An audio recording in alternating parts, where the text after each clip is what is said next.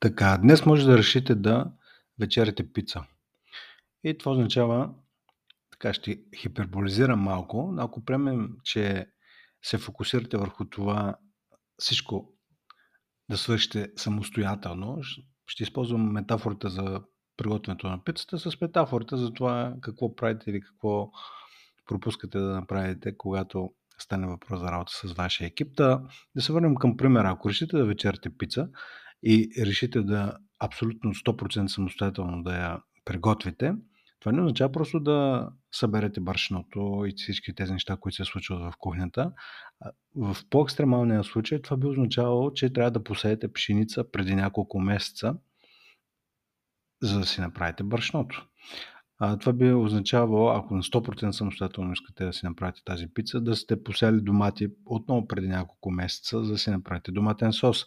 Да посадите гъби и да ги отгледате така, че всичките тези продукти, които са необходими за една пица, да си ги произведете самостоятелно.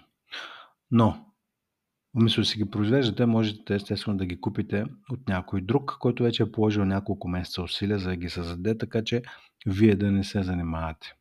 Или пак най-лесният вариант, може просто да се обадите по телефона и да си поръчате онлайн и след 30 минути тази пица да бъде при вас. В този последния случай се доверявате на десетки, ако не и на стотици хора, да са намерили начин да координират усилията си от създаването на продуктите до доставката на топлата пица пред вратата. Вероятно може да се отгледате самостоятелно домати, гъби, всичко останало за една пица, но повечето хора не го правят. Всъщност аз дори не познавам някой да го прави. Но в този случай, защо тогава ръководители на екипи прекарват толкова много време да съдят домати, да берат гъби и общо взето да се занимават с неща, които някой друг може да направи много по-бързо и по-добре от тях. Да спести изключително много време, да се занимава с координирането на... Представете ли си само каква машина е, ако трябва дори да не го направите вие, но само вие да координирате правенето на продуктите за тази пица, не само това, което се случва в кухнята, но за брашното, за гъбите, за мая и какво ли не. И какво излиза сега? Доверявате се на стотици непознати да създадат продукти и да ви доставят гореща пица до вратата. И в същото време, може би не се доверяте на собствения си екип да направи неща, които той може да свърши самостоятелно. Ще го повторя, защото това е действително е много фрапиращ пример. Че как така без проблем се доверяте на абсолютно непознати хора да се координират и да ви доставят нещо, с което ще вечеряте – абсолютно без да ги познавате поименно, кой е направил брашното, кой е заседил пшеницата и така нататък.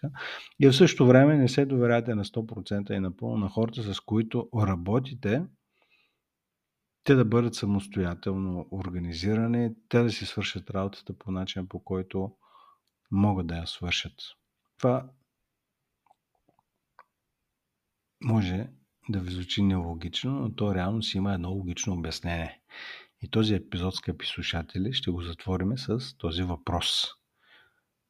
Защо според вас се доверявате на непознати хора да ви доставят пица